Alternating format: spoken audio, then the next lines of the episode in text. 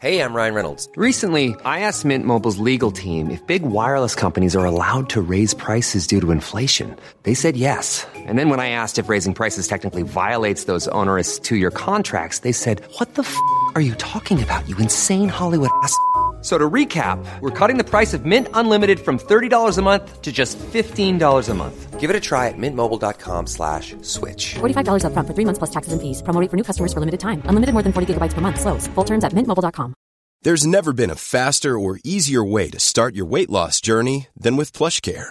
PlushCare accepts most insurance plans and gives you online access to board-certified physicians who can prescribe FDA-approved weight loss medications like Wegovy and Zepbound for those who qualify. Take charge of your health and speak with a board-certified physician about a weight loss plan that's right for you. Get started today at plushcare.com slash weight loss. That's plushcare.com slash weight loss. plushcare.com slash weight loss. I'm Shannon Feltus. I'm Bonnie Dutch. and this is You Are That. We are two sisters who cannot take a compliment. well, we can dish them out.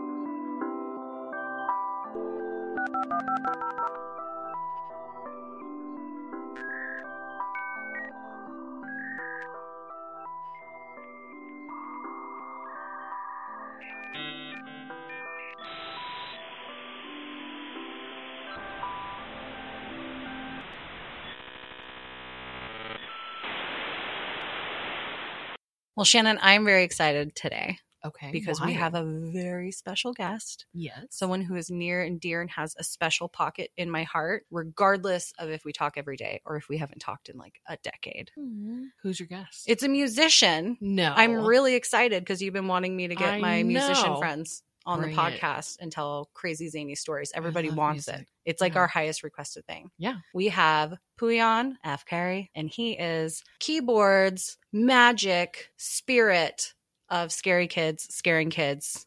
They disappeared off the Oh radar for a little while, and now they're a band again. I'm very excited. It's I a just thing got again. Did you? You too. announced that in the cutest way, and I'm like, oh shit, this is so cool. It's Pouyan. I love it. Everybody loves Pouyan. Everyone who's ever met him has loved him, and we welcome you to the show today. Welcome to you. Thank are you. That that was a, an extremely warm welcome. I don't know how to live up to it, so thanks and hello. It's, it's great. It's great to hear your voice again. I'm so excited to have you on. We normally tell how we've met people, and sometimes they're just like really thrilling, meet cute stories. I don't remember because my memory is fucking awful. Oh my god. No, I don't remember. It's Oh, it was love like you. a tour or a something. My show brain. I went to so many shows and met so Mm-hmm. many people for so long, and along the way, you meet people. And you might see him again in a few months. But Pouyan became one of those people that if I was hanging out with like my Australian friends, Pouyan popped up with our friend Sal. And I was like, What what are you doing here? And he's like, Oh, I'm just gonna live in Portland for a little while. I'm just gonna bebop around, go on a different tour. And like they would hop on the tour. So I was just always intermixed with everyone as not just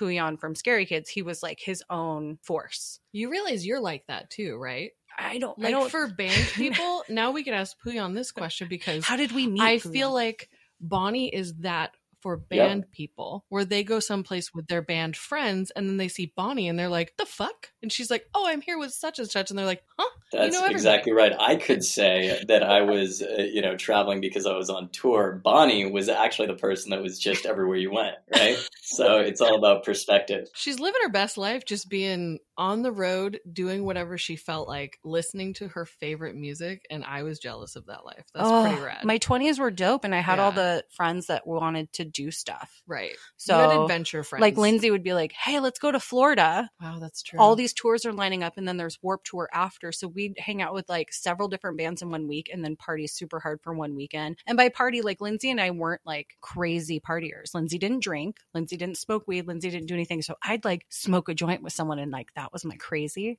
and just hang out. We were nice girls out on the town, be bopping around. And I had someone turn around and look at me and go, Wait, Bonnie, what? Florida. You're not from Florida. And I said, I'm from Portland. And they went, Why are you here? And I was like, Because I flew on a plane to Florida just because of no reason. so fucking adventurous. And you're right. Nobody else had those adventure friends in their 20s. You had the weird, lucky pocket of friends. And all your band friends liked you because you're a normal person, too. You were there for the actual I hope so. No, I think that's true. Because, like, there's band hoes. Like, real talk, all my friends were band hoes when they were not adventuring. And I'm like, I just want to go for the music. Oh my God, no, Pouyan. It was in that time. So it was like early 2000s to mid 2000s were the big screamo emo days. Mm-hmm. Yeah. And I think I stood out because I wasn't one of those girls that had like fake nails, big extensions, painted on face, Ooh, yeah. like the LA type of scenester girls that had like cheetah print weave. I And heard those were called scene bimbos back in the Oh, day. I don't know. I don't know. So maybe I just stood out because I was like, "Hi, I'm Bonnie. I'm wearing a denim jacket. I'm from Portland. Let's rock. I'm wearing your shirt to the show, and I don't care because I love your music." That was, that was a good time. I remember we uh, we were very close. I remember when I lived in right outside of Portland uh, at our, our manager's place, Russ, who you know very well. Yes, Lake Oswego. That house That's was right. the bomb. I stayed there for three months, and we hung out all the time. I went to your Christmas party, if you remember, right? the ugly sweater party, and you met Waylon and Adam, my my brothers, and my brother's wife Ashley Yep. at that party. I was at the Horchata That was house. awesome. Oh, yeah, that was a lot of fun. It was really yeah, we invited you. We are like, come to an ugly sweater party. We're all dressing up, and then we did white elephant with gifts. And you ended up with someone. Somebody got body glitter, and they're mad about it. So Mm. you ended up with it, and then we ended up swinging in a park for hours nearby and swinging and talking about our daydreams and what we wanted to do with our futures and just like really bonding as friends. And then we came back to the house and all the people had left the party except for like our hippie roommates friends from the co-op that we didn't know. And they were slow dancing to the Beatles around the Christmas tree. And we were just Oh. like, this is Yeah, well, very we just sat there and watched them and played with body we, glitter. we I had also won the chocolate mushrooms, if if you remember that. So Oh. maybe Oh yes. Is that why the that's why the swinging swinging. happened? That's why the talk about the Ah. dreams, and then also why Oh, body glitter people were like, "Oh, these guys are weird. this is too much." Yes, we we were on mushrooms Yeah, a little bit, just a like little bit. enough that the air felt like like Fresher, yeah. everything had essence. Yeah, Oh, like after Yeah. you eat a wintergreen mint, yeah. all the air tastes like that. And you're like, oh god. yes, everything was Oh. You it's exceptional. like post workout fresh air, right? Mad Dog Mhm. 2020. I Oof. got in the White Elephant Peach Mad Dog 2020, Oh god. which I pounded. Did you know? Yeah, Wow. That was Yeah, actually that's what I bad brought to the. White Elephant party. Oh, Because buddy. I'm classy. And I was sort of seeing someone off and on, and he came to the party, but I ended up on mushrooms in a park with Puyan, just building a fabulous friendship and talking about our Oh. daydreams. I still have all the poems you sent me that I never made illustrations for for our children's book that was Oh my in our mind's eye that night. We're like, we're gonna do Yeah. this. Like, we're really gonna do this. Can and you we please really do this, you were. No, I totally thought about it. I was like, I want to like let's kickstart I that. still have those poems. I'm still down. Okay. Yeah. He's a beautiful I'd like- writer. I'd like to donate to this Kickstarter now. I've got 10 on it. Let's do I got 10 on it. Yeah. Um, so yeah, so I don't remember how we met. It was on some tour. Right. I don't. I don't either. I remember that it was early on though. I remember it was early on. I think in our Yeah. touring career, and yeah, early on in, in like kind of the bands, uh, the bands like early days. It's like where everyone just kind of did West Coast and maybe like tapped into Vancouver, Canada, and then came home and we're like, we Oh, just yeah. did a Yep. tour. The West Coast run Yeah, where you're like, I'm in a field in Portland. that was my favorite Yeah. thing. And to go to tours down at like the Troubadour and go down to Mm-hmm. LA and like hit the clubs there and meet bands that it was like their EP release. Oh my god. and then meet them and be like, I'm from Portland. And they're like, we want to go on tour there. It's like I met people when they were like band babies. And then when they came up, I was like, band mom. So I was like, oh, You you, guys are here. Here's some brownies. Do you guys need a place to stay? Who wants a shower? If we're on the way That's home, right, we're like, you want to do laundry and shower so you can go home to your mom and smell Yeah. nice? You want to think you're a nice boy? That's pretty good. I do remember you had a lot of laundry happening and it was a ton of black skinny I had- jeans and they weren't yours. That, was, pretty so funny. fun. And Pouyan, you had wild, long, curly hair. I that- remember your hair. That's how I remember meeting you. Is that you were kind. You listened while people talked. You you were actually one of the only guys that a group of girls was talking about stuff, and you were giving them Like eye contact. attention. Yeah, asking follow up questions or just being friendly in general without any of the the band schmutz that can happen. And you had great fucking hair. I remember your hair more than most Everyone wants to touch the hair. Oh, Are going to bring the nice. hair Thanks. back? Yeah, actually, it's um, it's it's kind of just been happening naturally in quarantine. Because of That's pandemic. right, yeah. I haven't It's cut the it universe. uh, since October of 2019, basically. So it's it's coming Oh, back. man. nice. I'm really Me too. excited. for And you know, I thought when uh, when we announced our tour in September or whatever that by January I would have hair, you know, kind of down below my chest, uh, and I kind of underestimated that one. It slows down as you get Yeah. older. Yes, and they say it's like every six months it grows like how many inches? I don't know. Like I'm a hair farmer. an Mine's inch. different. Yeah, yours grows really fast. Yeah, I hate it. Let's talk Scary Kids. Scaring Kids. Still one of the best band names of all time. Now I'm back in music. back to it. yeah, that's right. Oh yeah, my and God. in, in so many ways, the uh, Scary Kids are coming back. We've been uh, we've been doing a lot of writing. It's been a lot of fun. Chad and I, I think most excitingly, have kind of like become really close again. Right? I love it. That's the right. originals. Yeah. And Chad and I always close friends, right? But when you stop having reasons to just kind of bump into each other as everyone kind of gets older and you know whatever a, whatever band is right you're kind of like working together it's like when you stop working together Mhm. uh, you stop seeing as much of each other and playing music again together has given us like a reason to just fly out hang out for the weekend, write a few songs, and, and just kind of have been doing that since basically the tour last year. That's so cool. It's like the boy version of our Yeah. slumber party. Where you guys it's like you're you're meant to be in the room together, you're staying together for a duration of time and you get really close because like all the little funny things start falling into place again and you're like, God, I Yeah, missed you. yeah, you don't get so enough cool. of that. Is uh, is kind of full grown adults. You kind of don't get that just kind of goofy peer relationship that that you maybe had growing up with people. It's really hard to do. And when I moved back from Nashville, I started working with my best friend, who was my boss. She's like, Hey, you want a job? I was like, I'm just coming home. Do I'll do whatever. So I ended up working in an office with her, and we just would like make eye contact, die snort laughing, and like say inside jokes. And it all just picked up. And we've known each other since fourth grade. So it's like that weird sister bond that other employees were like, You haven't even worked here. How do you know everybody? How are you guys so close? This is Yeah, fun. it's It's fun to have the sister friends, the brother nice, friends. creepy connections. Yeah. That's really good to have. And I think maybe that's why people appreciate or kind of wish that they were working in the arts or playing music or being a director or doing this or that because there's an assumption of you get to be yourself as an adult, right? Like if, if you kind of hold the reins, you get to be kind of natural. And when you get into a professional position, sometimes you can lose your identity, right? If you're not doing something that, uh,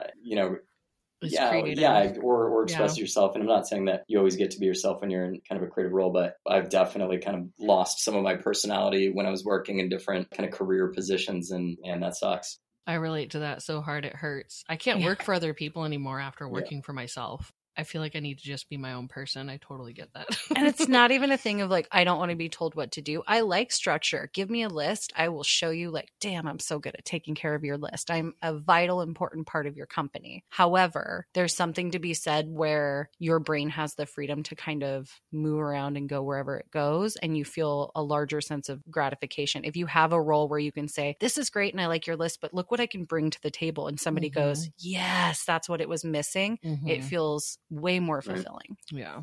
Stuffed shirt and a tie at a desk answering somebody else's phone is not where it's Can't at. stand ties.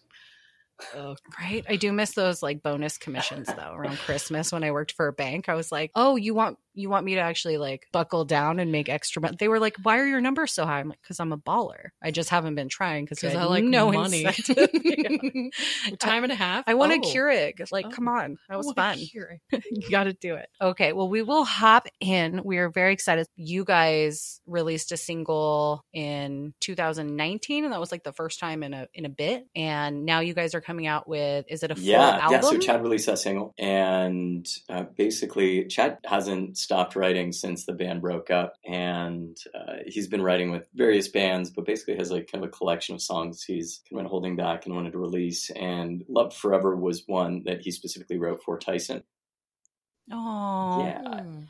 I love that. Tyson was the original singer of Scary Kids, Scaring Kids, uh, Tyson Stevens, and passed away several years ago. And it was devastating for all of us because he was such a like a monumental presence you know? Like you know how frontman can be like i'm the frontman like he was he was something else very shy and soft spoken off stage and it made him very endearing. And when he passed away that was that was a lot. So that's a beautiful song and i love that he wrote that for him. Chad's a sensitive guy. I love that Tyson was a really reserved kind of private guy, and as, as you mentioned, he, he passed away uh, a while ago. And kind of tough situation, right? Uh, you, you live with someone that long, you're you're essentially you know their brother, and then and then watching them go is it's tough. Uh, yeah. Anyway, so Chad uh, Chad wrote that song for him and decided to release it on his birthday. And we Oh. didn't think, or you know, Chad basically asked permission. He wrote the song, he sang on the song. And he's like, "Hey, do you mind if I just kind of release it under the Scary Kids name?" And since it's you know kind of dedicated to Tyson, and a good tribute to tyson like he wants the scary kids fans to hear it that's for it. Yeah, tyson exactly. yeah that's Yeah. cool That seems like the right thing to do. Right. You know. And we're like, yeah, absolutely, go for it. So he did, and then that got some attention, and uh, some folks reached out to Chad and kind of were generally curious about basically getting the band together for a tour. And uh, Yeah, because it's like a taste. Like everyone was like, "This Mhm. is beautiful and I love it." However, where's the rest of it? And is this going somewhere? I, I can't even imagine. Your guys' fan base is is huge and undying. There's something to be said about that era Mm-hmm. and that style of music that all the fans are diehard fans and they grew up with it and they're still those people where it's like, you know, they may work a corporate bank job now and wear a suit and have kids and be more settled down, but it's something about it where oh, they're they like, scream in their car. You- I'm sorry. we all still listen Yes. to it. I clean the house to that shit. Yeah. My kid knows a lot of songs, and he's ten, and that's That's weird. and I don't So- care. It's fine. It's an we, era, I mean, man. we, we were pretty surprised by it because truthfully, we are like, oh well, we had we had thought that everyone moved on. Um, so No. we're like, all right, well, listen, that's we'll do it. Sure, let's do it. Uh, you know, there there had to be you know kind of the right circumstances set up right. So with Tyson's Mhm. passing and making sure that you know someone could kind of not only do him justice vocally and musically, but who also had uh, an attachment to the band and kind of knew you know knew Tyson personally would obviously be preferable. Mhm. Cove, uh, Reber kind Yes. of checked all those boxes. He was a good buddy. He knew Tyson. He was close with Tyson, and he also like you know when we would swap members, so he would come in and ride with us on our bus for a few dates, and you know when Tyson. I was actually in Portland. Tyson actually ran off with some people on Warped tour one night, and we he missed a few Warped Mhm. tour dates. Uh, it was it was Cove, it was Brandon Bolmer, it was you know a few other people that kind of filled Tyson's shoes for him, and uh, and and you know helped out during those few days until we could track Tyson down and fly him back out to come join us on tour again. Oh my god, that's Yeah. that's the wildness of boy camp is like Yeah. you have some wild cards. Mhm. You know they're wild cards because you've recorded together, you've traveled together, you've grown up together. You guys all know each other. So you know there's like a possibility Mhm. of the wild card just being like bye and you're like, "Okay, cool. This Who is is- great." No, But then boy camp so many jumps nights of in. that. Yeah. Oh yeah. And Cove's from Saosin, right. who come on. I love them so much. it's all great. Right. So good. Oh, but Oh. it's so cool that they're so close with you guys that Cove was just like, yeah, I'll, I'll hop in and do a set. Like I know, I know all your songs, and if I don't, I'm gonna make Yeah. up some shit, or the I'm gonna hold out that microphone, and the audience will tell me the words I didn't know That's because they so all know it. They Oh all God. sang, and if you find that one guy in the front that is looking you in the eye, even when you're not looking at him, and he's saying all the words, and you put that mic in his face because he, He's you your know, go-to. he's your best bet for Yeah. lost Yeah, lyrics. that's He's your like, line uh, man. Yeah, that's exactly it. That's the Line. I was gonna say it's, it's like the theater version of calling line out in first grade. I was Right. picturing it line, and he's like, "Yes, I know. All I the know words all the words. I love it. There's somebody online too that does translation videos for their girlfriend, and it's like translating hardcore or like Oh, screamo. I love. And the guy videos. just like says it to his girlfriend like this, like over the screaming parts. yeah. And he's like, and your heart and my heart become one, and this and that. And there's like my favorite things to to like, watch. Huh. She's like, now I get it. This is a love song. wow.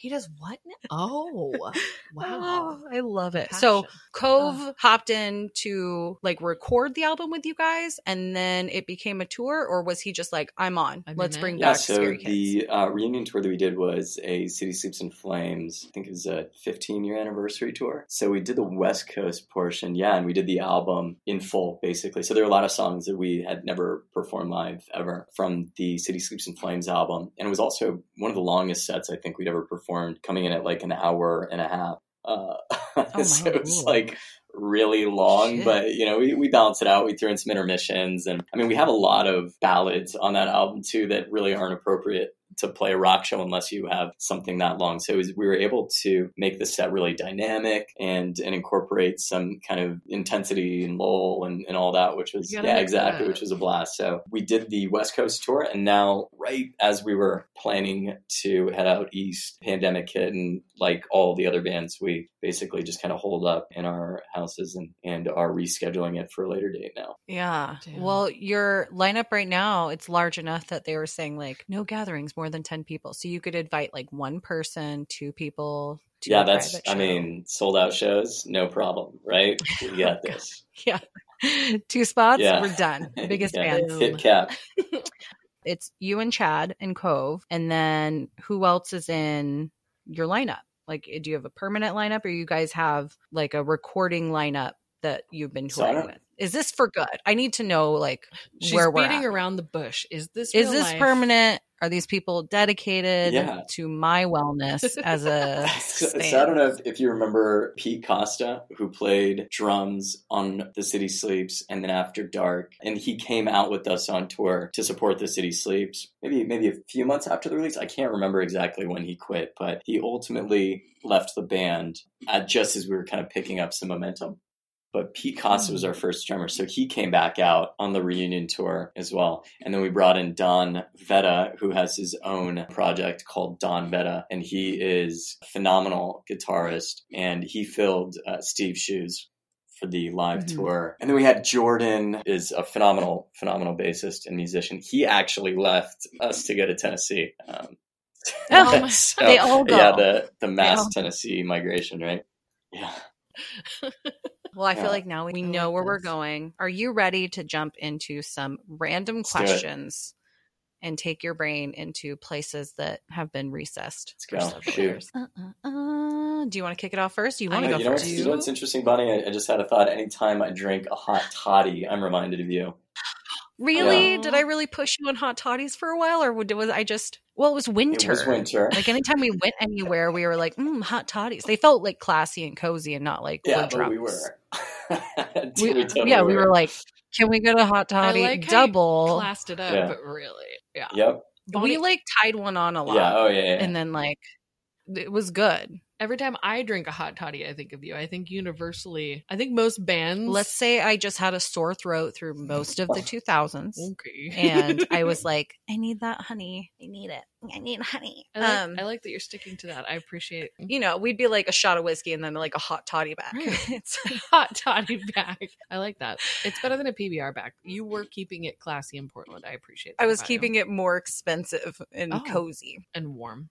Hot oh, like toddies. I miss that. And then I also miss game nights at Russ's Yeah. and band guys and board games. They go together. People don't think they do. Are you kidding me? Now that I can like, see now that. that I can afford rent, right, and I'm not in a band, I have all the board games. I have totally leveled up my board game collection. yourself. Oh, you're so funny. We would go so hard on every game. They were really into puzzles as well. That's And hilarious. I have pictures of all of you boys sitting around table putting a puzzle together. And You like know what's Chad looks really it was a Reno a Reno puzzle. You're right, because on band buses, Yeah. more often than not, there was a fucking puzzle on the table. You got nothing but time to kill. People That's think really it's all like parties, but like They're just puzzling you guys. Right, Oh my god, they're just completing puzzles. every day. I'm puzzling.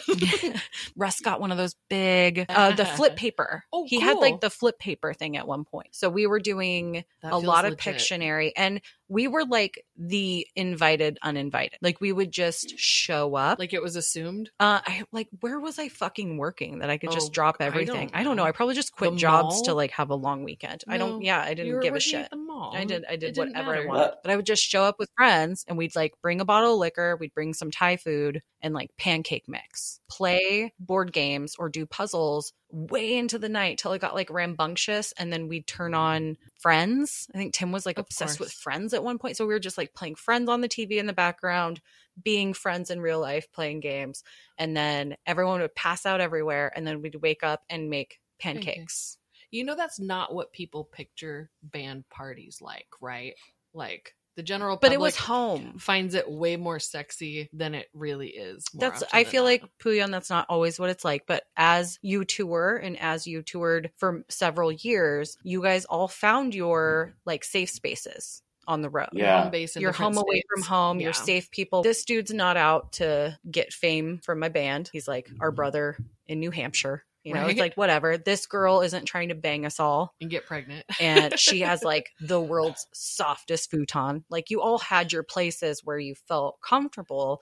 And my goal in life, I just wanted to have those little home sections. And when Yeah. we had people move here and put down roots and rent a house and like record music here and do the Mhm. thing, when people came through, it was like, well, this is my home away from home because I hang out here all the time. We're going to party, but then us girls are going to like clean up afterwards in the morning, Right. you know? yeah, Yeah, I make think it's breakfast. that it was that kind of like normalcy that became like more coveted, right? Than than the wild parties. It was it was Yeah. those like peaceful moments that you really uh, never got. That you're like, oh my god, that was crazy. Yeah, I can go in a dark room. Yeah. I can put in headphones and I could just go to sleep and no one's going to bother me. It's no longer Yeah. like crazy party time. You don't have to be on the entire time. You can go Yep. sit on a porch. No and one's gonna fuck with your shit. Nobody's gonna bother you. Yeah. yeah.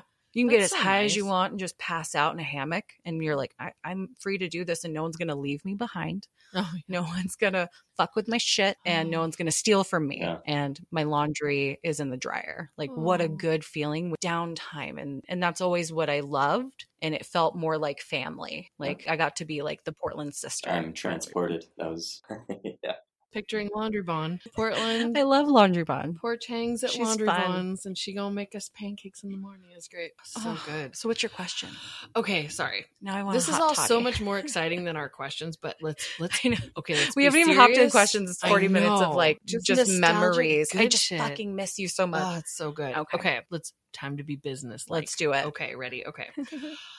what is the first song you learned how to play on what instrument? Oh, great question. So I don't remember. Uh, I already learned how to play the violin before any instrument.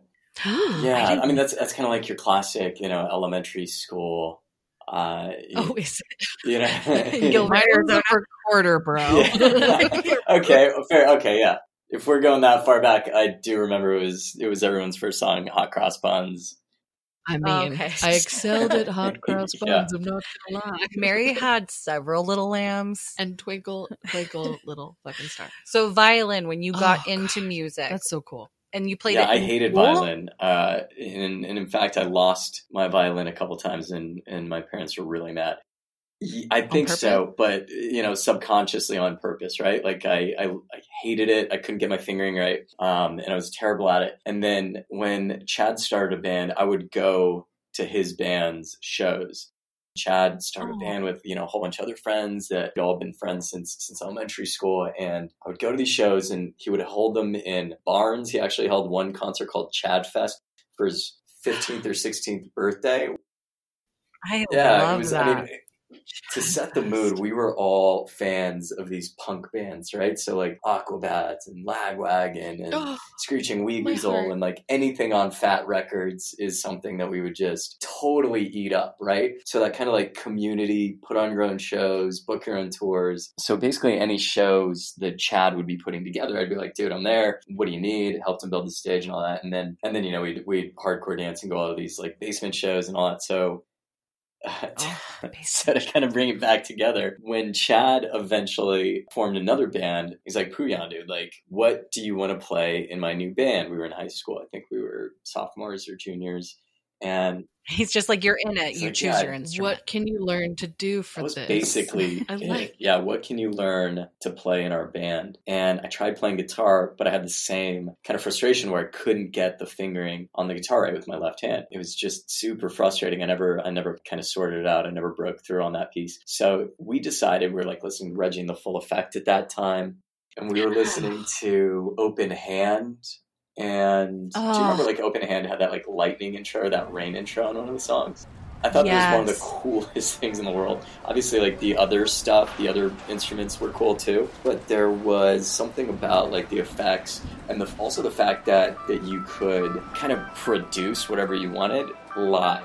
Like, you could turn it into a production, right? With a keyboard, it could be brass, it could be strings, it could be obviously piano, it could be like a vintage key, like it could it could be a thunderstorm, like open hand, yeah, You're like, I still play violin. exactly. I play bass. Right. So I thought that was super cool because of our influences at the time. We're like, dude, let's have a keyboardist in this band and, and let's have me be that. And he's like, great. So I took lessons from our drummer's instructor at the time. The first song I learned with that instructor was Tchaikovsky's Concerto Number One. And I never learned how to read the music because he always made me feel feel the music and you know get the fingering uh-huh. right. And that dude was uh, that dude was a character. He uh, yeah he's he was he was great. He he was so he was also Peter's instructor, and we would have like weekly lessons. And sometimes we wouldn't even have lessons. First of all, he was a very serious teacher. He was, you know, he was a he was a pilot in World War II. He was, yeah, Oh, in shit. Russia, and then he was kind of a, a notorious like ladies' man out there, and he fooled around with uh, one of the KGB's daughters, Ew. right? Not even the wife just went straight to daughter.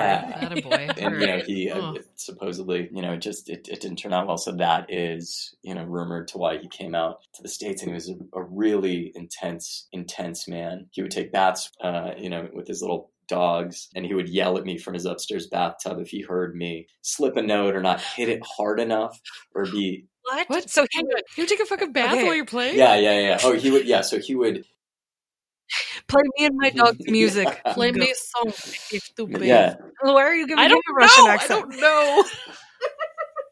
So he would yell from the bath. Yes, he would yell from the bath. That's right. And so he'd be washing his dogs in the bath. And I don't remember what they were called, but they're like these little dogs with little fluffy ears, you know, about the size of my forearm. Like a, A miniature pinscher Manchester Terrier, but I don't know. Maybe I guess I could. I don't know, but exactly this I dog. just I have that uh, name in my head for some reason. Nope, that's definitely not that. Uh, you, just, you just Google it Yeah. and you're like, nah. yeah, it's not that dog. They were fluffier and, and sweeter looking. That that kind of looks like an aggressive dog, even though it's small. But so you know, they would like have bows in their hairs and be super sweet. And he would yell from the bathtub, and he would hear if I was slightly off the beat or watching. What was that really great drumming movie that came out a couple of years ago? But watching that movie, Drumline? not, the one where they like danced and they were on a football field. Oh, The one where he Okay. was uh, a really intense instructor and like he was basically like Black Swan wrestler esque, right? Like perfection comes at a cost and kill yourself Yeah. to bring other people, you know, an evening of joy at, at your event was the logic. I don't recall that flick. And all the all the while you're not reading music. So he's in the bathroom Right. and you're feeling it and he's yelling at your feelings. You didn't feel it Yeah, right, yeah. but also you don't have the music. You're just like playing along with something. Are you By playing ear? with memory? yeah, playing by memory. He would teach me. He would teach me the notes, right? And he would say, "All right, this is C major, C minor. This is the C scale." You know, and then we do that with all the notes, and then he would say, "All right, now Tchaikovsky is this, this, and this, and then it's this, this, and this." And I'd be like, "Oh, okay, cool." Tchaikovsky's an interesting one because you just go down the scale holding the chords. We Yeah. played it two part as well, right? Before boring details, basically, it's uh, it's a great introductory piece or was for me. And also, it gives you a lot of confidence because it's somewhat complex without being too complex, right? So it sounds cool saying that was your first number, but I mean, I think maybe anyone that plays piano, if they know that uh, you played as a duet, maybe it's not as, as complex as it sounds. I have a friend Oh. that learned piano when we were kids, and I so I used to just sit and watch her play, and she could read music. She played that Yeah. a lot, and Phantom of the Opera and Canon in D. And the Mhm. only one I learned was a tiny portion of Canon in D, and I felt like I was a masterful piano player at that point. it's so yeah. pretty. Another great thing about piano is that you can have the entire song. I mean, similar to guitar, but like with the piano specifically, like the whole song, the bass notes, the high notes, they all exist in Yeah. front of you. You own it, right? Yep. Um, I'm looking at a piano I don't know how to play for the record. Pouyan, if you like heard that song in an elevator, Oh yeah, would it take you back to this man in your memory? yeah. watching Yorkies upstairs. Yeah, screaming at you. absolutely. He, he was great. There were days that we would just go to a car dealership He'd be like, "Today we're not playing. Today we're going out to have fun." And he would get like the nicest car from a, a Mercedes dealership, and he would drive it like over a hundred miles an hour with the salesman just in the passenger seat. Would you be yeah, in the car? yeah, car just in the him? back seat. Like, I mean, this is my Saturday, oh God. and I'm 16 or 17 years old, and all I want to do is, you know, go to the movies or you know, drink behind a dumpster, and I'm hanging in the back seat of this dude's car, and I'm like, man, this is silly.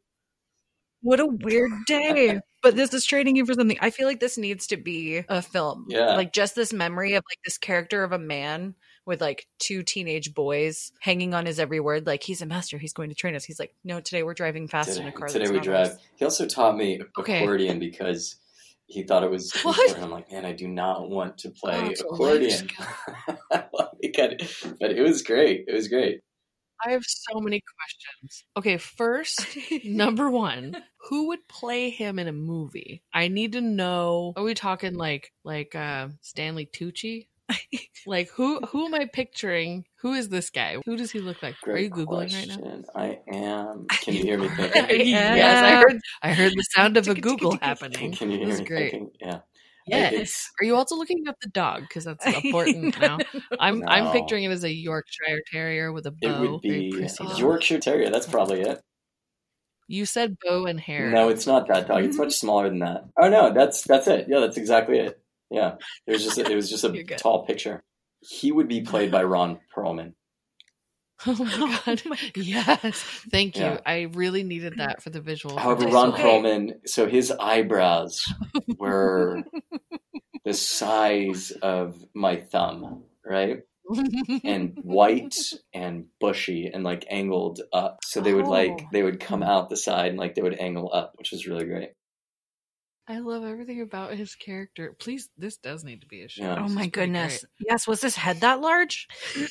Ron Perlman's got Yeah, a I big old think- I head. mean, uh, He he, has a melon, he didn't have the same like size of that jaw, right? Ron Perlman's, you know, break Yeah, bricks with his sizable. jaw. He's he had a smaller jaw, but he had maybe even even more of an intensity than Ron Perlman in like his Oh my eyes. goodness. Yeah. and he's he was a wild card. I love Yeah. that for your childhood. Me Yeah. too. I really feel like it shaped you as a human and I was unaware. How many instruments Just did the he teach piano you? and the accordion. How many instruments can you play or have you? Uh, I'm not saying well. yeah. I'm just saying Yeah. How many could you passably tell someone that you know how to play? Oh, Like, to be honest, I wouldn't even claim that I play the piano uh, anymore. shut up! You played in a band. Yeah, but it's you know, yes, I play a set number of songs.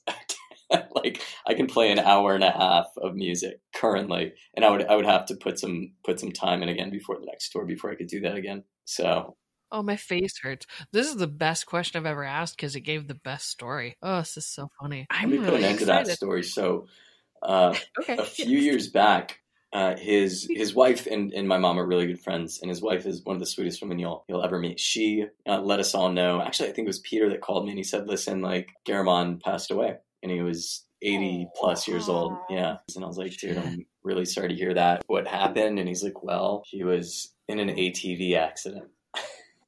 Oh my god. What the fuck? and he was he was just driving a bit too fast and kind of wrecked an ATV. I was like, of course he was. Like, Holy Of course he was. It, it you wouldn't have been surprised if somebody said like, "Well, he wanted to be shot out of a cannon." yeah, salmon cannon into he the sun. he he really uh Oh, he really that was one of his last wishes is that he I have to be shot out of a cannon and you would have been like I'm not Yeah. surprised. wow. That's man was a crazy. Force. What a cool mentor. Yeah, mentor. he. No I, I think we actually played him some Scary Kid songs, and he was not impressed. He's like, oh my god. he's like, what? It needs more accordion. Yeah, yeah, it needs more accordion. This is not polka. He was a big fan of polka. Um, Oh, he's like, this is what you did with the finger skills I gave yeah, you. he's like, and "Are you're like, kidding? You should see me flip my hair while I'm rocking out Yeah. on this keyboard Yeah. So right the here. reason he's such a great instructor is he taught at the Russian conservatory, and then because of the stories he told, and because of whatever happened in Russia, he came to America, and now he's teaching all these kids in this small town uh, in Arizona called Gilbert, who are like punks who'd rather go fucking have their first experiences with alcohol than sit there and learn from this like total master. And it's and he was probably They didn't appreciate the talent. They wanted to skate in an empty pool. Yeah. pool. That's really what you Yeah, that's to do. exactly right. Yeah, he had, he had like an Olympic sized training pool, and we just wanted to drain it and fucking skate and drink in it, basically. And you're like, hey guys, you keep drinking. I gotta go because I have to have a man yell at me while he Yeah. washes his dogs. yeah. I may or may not be test driving Yeah. a car. Your All right, turn, Pouyan. Dawn. You've always got a sneaky sparkle in those eyes. What is the sneakiest thing that you ever did as a Oh, young fun question. I don't know. I mean, I thought you prepped these questions. I have no idea. Childhood. I also have. A, I also have a terrible memory. Uh, You Yeah, do, right, you right. don't. I'm like, give me enough information that I can like smell the room I was in, and then I'm like, oh shit, I can't remember the color sweater. Settle you down, wearing. youngins. Gather around for story time with when Bonnie. we, yeah, that's Yeah. it. When we talked about Lake Oswego, all of a sudden, like all these pictures came back of the bar that we drank in, of you know Mhm. the exact room that we were, like the way that the swings felt when we were, all that. The Yeah. liquor store where I bought Mad Dog 2020 is my gift. Uh, is you know, terrible gift, by the way. Um, no one really understood the joke. yeah. Appreciate Mini it at the time. spatula. Mini spatula. Yeah. Mini spatula. Mini spatula? a teeny tiny little green topped spatula that was probably like three I would have inches enjoyed that. That's Size tall. The mini spatula. Yeah. It was Um, so okay, cute. mischievous smile. What was the most mischievous thing that I did as a kid? One thing that I was, I, I always felt really guilty about. I guess it's not really sneaky or fun or clever, but one thing that I, I feel a lot of guilt about is, you know how Coca Cola used to have all those competitions where like you take the cap off and you look at it and you see if you won. They probably still do these things, right? I went into a gas station and I didn't really understand the concept of like uh, like if it's unsealed, it's like a bad thing. And I kind of cracked a couple to see if I won, and then I just put them back. And she's like, "What the f- like, like you have to buy those?" And I was like, "Oh, what? What do you mean?" I was just looking under them, like I just didn't get it. But I, f- I still feel guilty about that to this day. I was like, "Shit, I didn't know." She was so upset. Oh my gosh. And now, probably like when you buy a beverage and you go to Yeah. uncrack it, you're like, oh, it's sealed. That memory goes through your head. You're like, what if it was unsealed? Now I'm You're like acutely aware of the seal on all beverages So- now. no, I'm Oh I'm I'm actually totally the the jerk that's eating his potato chips in line. like before buying it and like you know You haven't paid for that yet. You're like, I'm good for it, fool. Sure, There's a long line. I I'm hungry. got you. I'm starving. yeah, Got I you. got you. Promise. Yeah.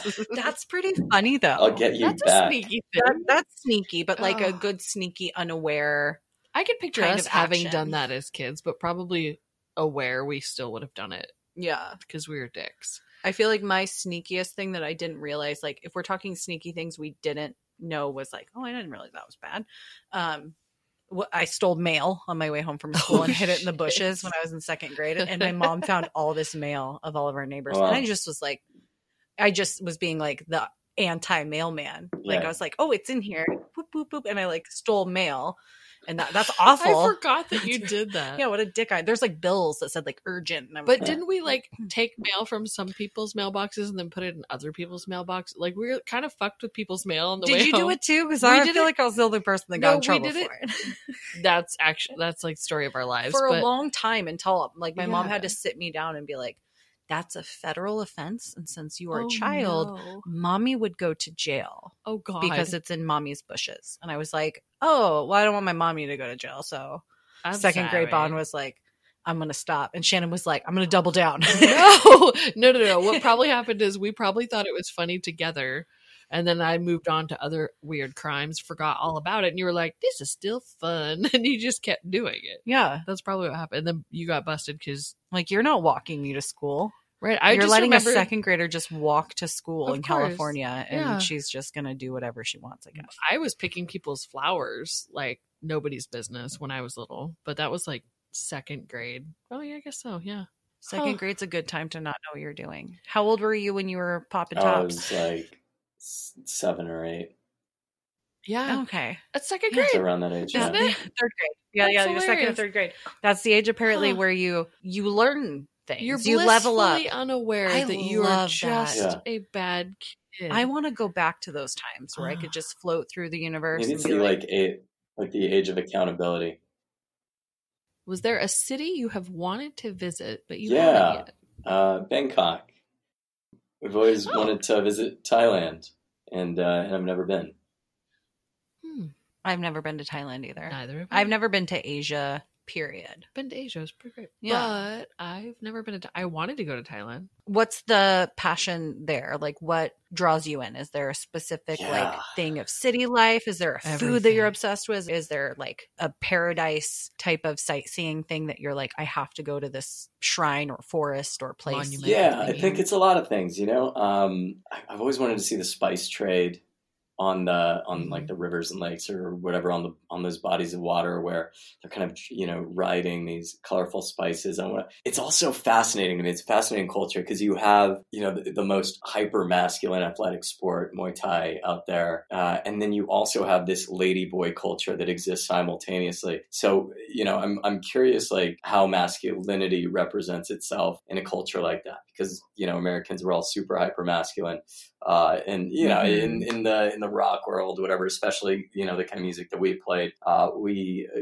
try to break those norms a little bit and we're not as interested in those in those kind of like traditional models but i was i'm always curious about how how other countries kind of express identity That's a really Mhm. good point. Like how they can bend gender roles. There's fluidity over there, big It time. is, but yet hyper traditional in a lot like their of places. buddha is so cool right like yeah, their buddha is the best the best of all buddhas like the coolest looking buddha there's another reason the most fancy and the most odd. showy. Yeah.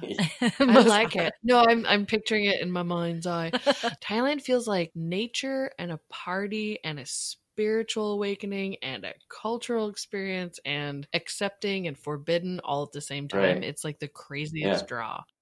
I don't know if I want to ever be on like a bike car though. That's the only thing that I've heard is fairly terrifying. They go like 90 miles an hour and it's a bike and a car at the same time and you could die. I went on mean, one of those ugh. in the Caribbean. Oh god. and I was like hanging off a cliff. And then we went on like a, a crazy bus where they drove so fast and like all of us like white as fuck tourists were just like whoa, like oh, jostled yeah. and scared. yeah, but and every was, like, country drives monkeys like that, but ours. And, but it, Yeah. it was like the man looked in his rearview mirror and was gaining joy and power Gaining from power. the fear that was like bopping out of us every time we like slammed back down on the seat. And when we got to where we were going, we were like way more grateful for the sight. We were like, oh, it's so beautiful here. But I think it was like, oh, ground. And he leveled up, so he's like boss level size Yeah. now because you gave him all your fear power. Yes. that's fucking hilarious.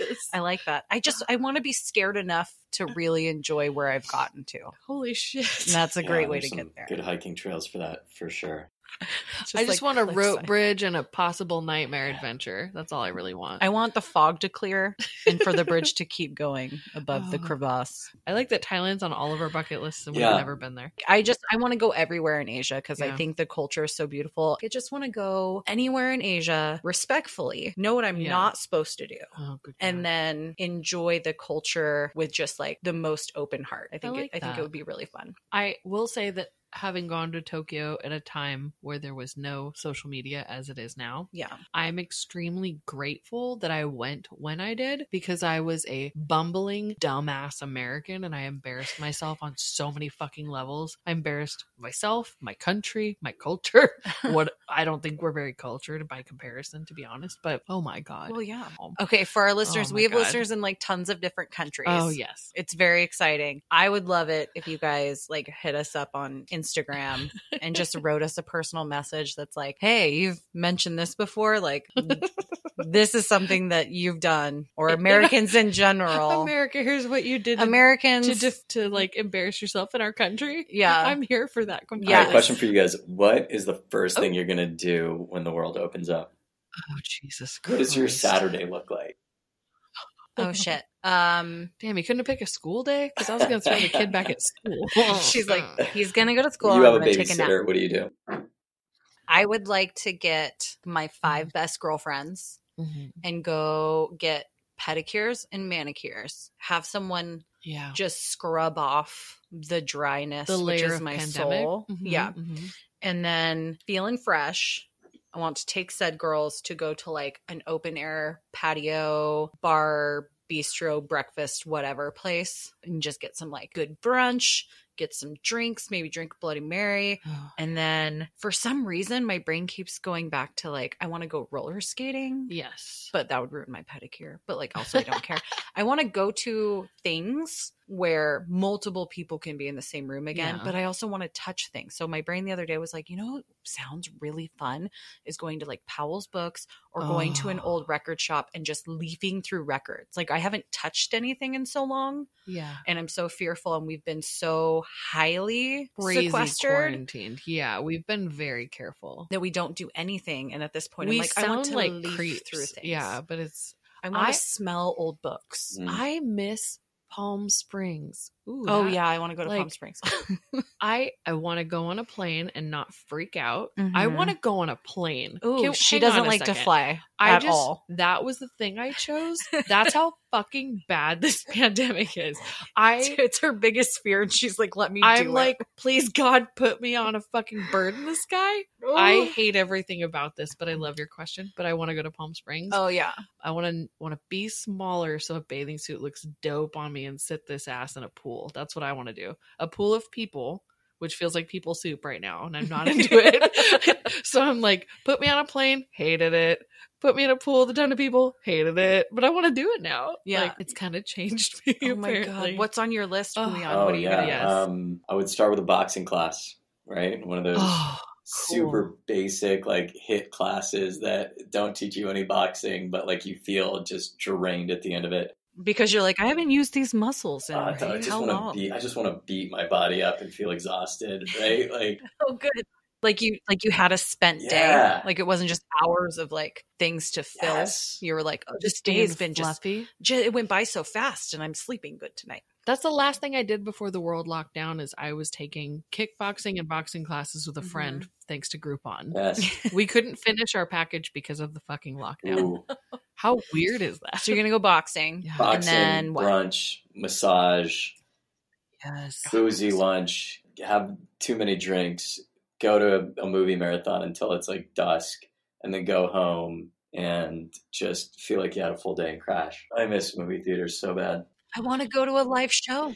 Yes. I want to. I want to scream, sing words. God, can you even imagine shows after this? Ooh. Especially like hardcore shows. I don't miss people sweating on me, but I No. I miss it. But there was like a certain factor yeah. in the 2000s in being in the audience of a hardcore show. You'd get some elbows. You get elbowed in the face all the time. You'd get. Mhm. We would pack ourselves in, but then you would get like Smashed. roundhouse kicked by someone. It was like the decorum was very rough. Yeah. And I feel like how polite our show's gonna feel. Like people are gonna want to get out their rage, but they're also gonna be like, I'm, you know, watch out, I'm behind you. Hey, I'm gonna windmill over here. Are you cool with it? Can you stay 6 I'm feet away yeah, I'm gonna windmill six feet behind you, and uh, I'm not gonna I'm not gonna Oh. hurt you. Like everyone's gonna be just so excited to get out. And so I weird. would actually not mind waiting in a line and like Mhm. overhearing people's conversations. Ah, are you just daydreaming? Are you like trap trapped? Are you working from home? Like what does Yeah, your daily life? look daydreaming, trap trapped, and working from home. All three, all three are appropriate. You said slack. So You I just was said, like, yeah. "Hmm, you you work in a techie position where people can slack you at any point. Oh right, yeah, no, I think that that that is like kind of the challenge, right? Like um, for Mm-hmm. people that are super workaholics, um, for people that are, you know, really, you know, just Driven by a quota, just go for it, right? really on it. Yeah, Yeah. but forget about quotas or just like, you know, self obsessed with with whatever they go after. You know, so like in LA we gain that extra two hours of commute, right? But working remotely, that kind of turned into like four extra hours of work. right? Oh, Because you don't you don't really get weekends anymore. You just uh, you're just in it. But the cool thing is, you know, on, on the flip side, I, I say that, but simultaneously, like I love what I'm doing. So uh, I work at a company called Sansar, and we're basically a social platform that's accessible in virtual reality and everything else. So it's it's it's virtual reality and it's like a multi-world virtual space, but it's also on you know desktop PC and like your mobile phone and uh, you know web and you know whatever computer you're using, you can access it. I What? am working in music, so that's what's exciting about it for me specifically. So we it's tying it all back in. Totally. It's like coming around full circle. yeah, that's the reason. I'm really excited to kind of shift over here is that like you, me, all three of us, and say Mm-hmm. Mhm. like you know 50 of our friends plus could all go into virtual reality, communicate through voice chat in our headsets. And again, we could also do this on desktop PC or whatever platform, but virtual reality to me is the most exciting. And then we could watch a live concert performing on stage while we're all in the same venue. So we are able to kind of bring this in the most, I guess, the closest thing to reality that exists while in quarantine. Yeah. What a weird and perfect thing. Yeah, I mean, after the band, I went to film school and I was really excited in that stuff. And then, you know, it kind of transitioned into virtual reality and kind of immersive technologies. So it's kind of a perfect fit for me. But the exciting thing is, it's like I I I was a I'm a believer in the ability to kind of like elevate these experiences beyond just like uh, you know a quarantine thing. I think Yeah. there's a, there's an interest like you know for example for for people that might have you know either social anxiety or certain disabilities that keep them in home. Oh, that's smart. I wasn't even thinking about Yeah, the people that were shut-ins before this. yeah, exactly. Yeah, I was thinking about distance. Well, the great thing there's there's there's so much to kind of unpack here, and to be honest, I really haven't unraveled it all. I'm just kind of excited about it, and I'm running full speed Yeah. toward it. So for people who wouldn't usually go out, and then also like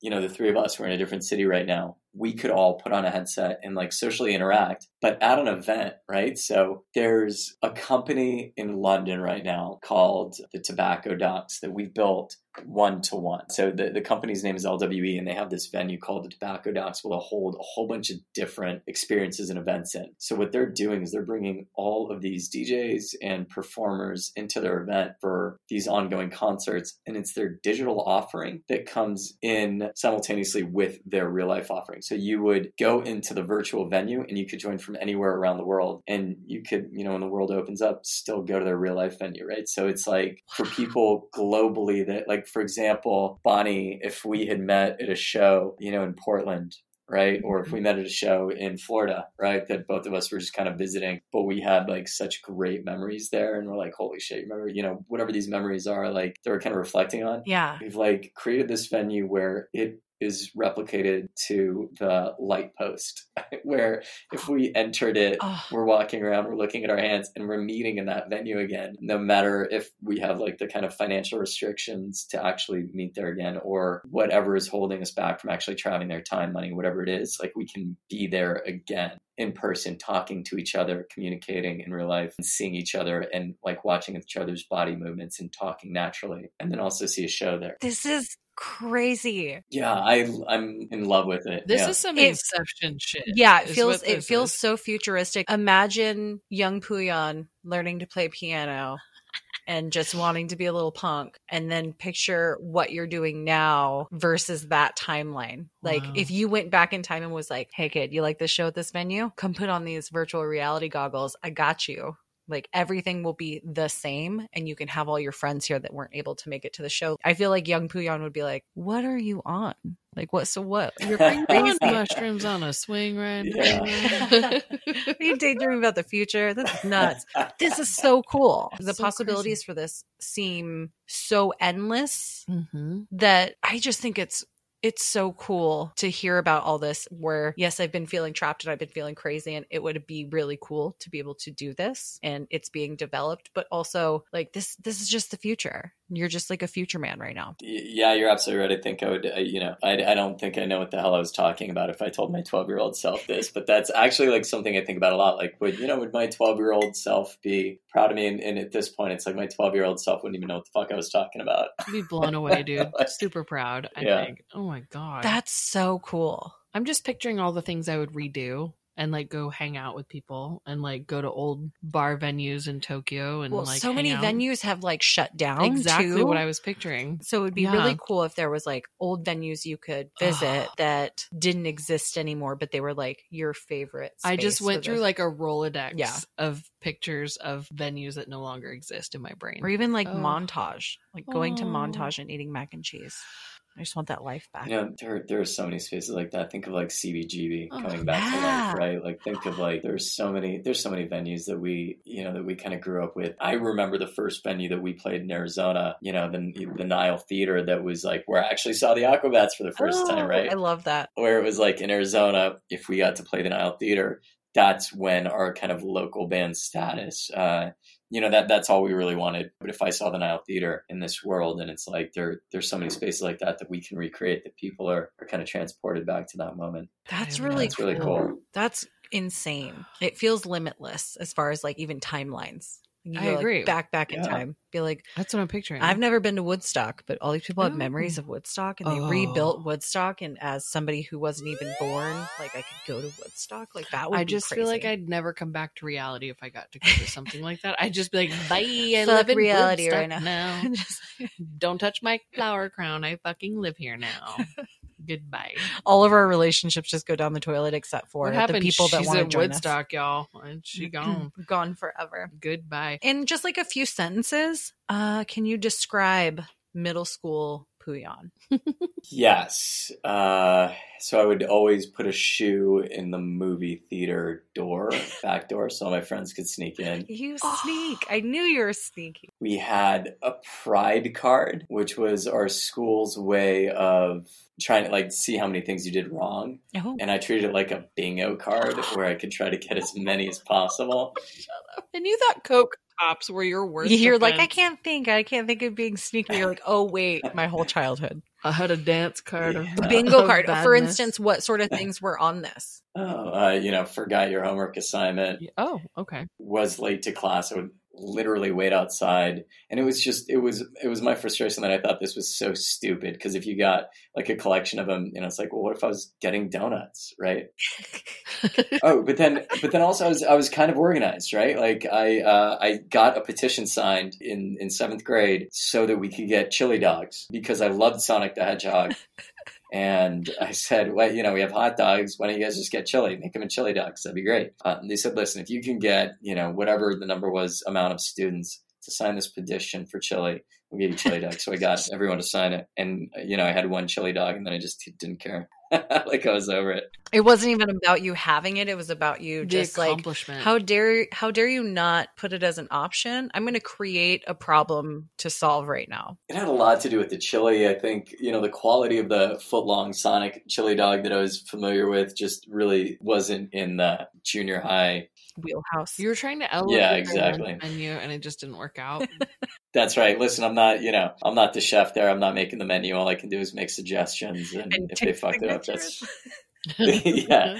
Yeah. I And if, if they screw up, it's not on me. I was describing you to Shannon and I was like, oh, it's so good. yes, he's a musician. However, Pouyan has always been, he's like one step ahead. He's got like that sneaky look in his eye. He's the one across the room that if something is happening and you have no idea what's even happening, you can look across the room at him and he'll make eye contact with you where he's like, oh, I get it. I know. And, and that's all that has to be done. I was like, he's just, he's that guy. And I feel like him as a child was probably too smart for his Oh, own yeah, good I could see that. probably bored in school and the system just fucking with it. I'm not going to try hard in class because it's really easy. I'm just going to knock it out and whatever, and I don't care. Those were very complimentary comments. So thank you very much. I wouldn't, uh, you know, I, I would never call myself too smart, but I would say that maybe the, uh, the kind of educational environment I grew up in in Arizona also, uh, possibly isn't the best, right? Most Um, challenging for a smart kid. Anybody. yeah. or or too challenging for anyone that is you know interested in digging a little bit deeper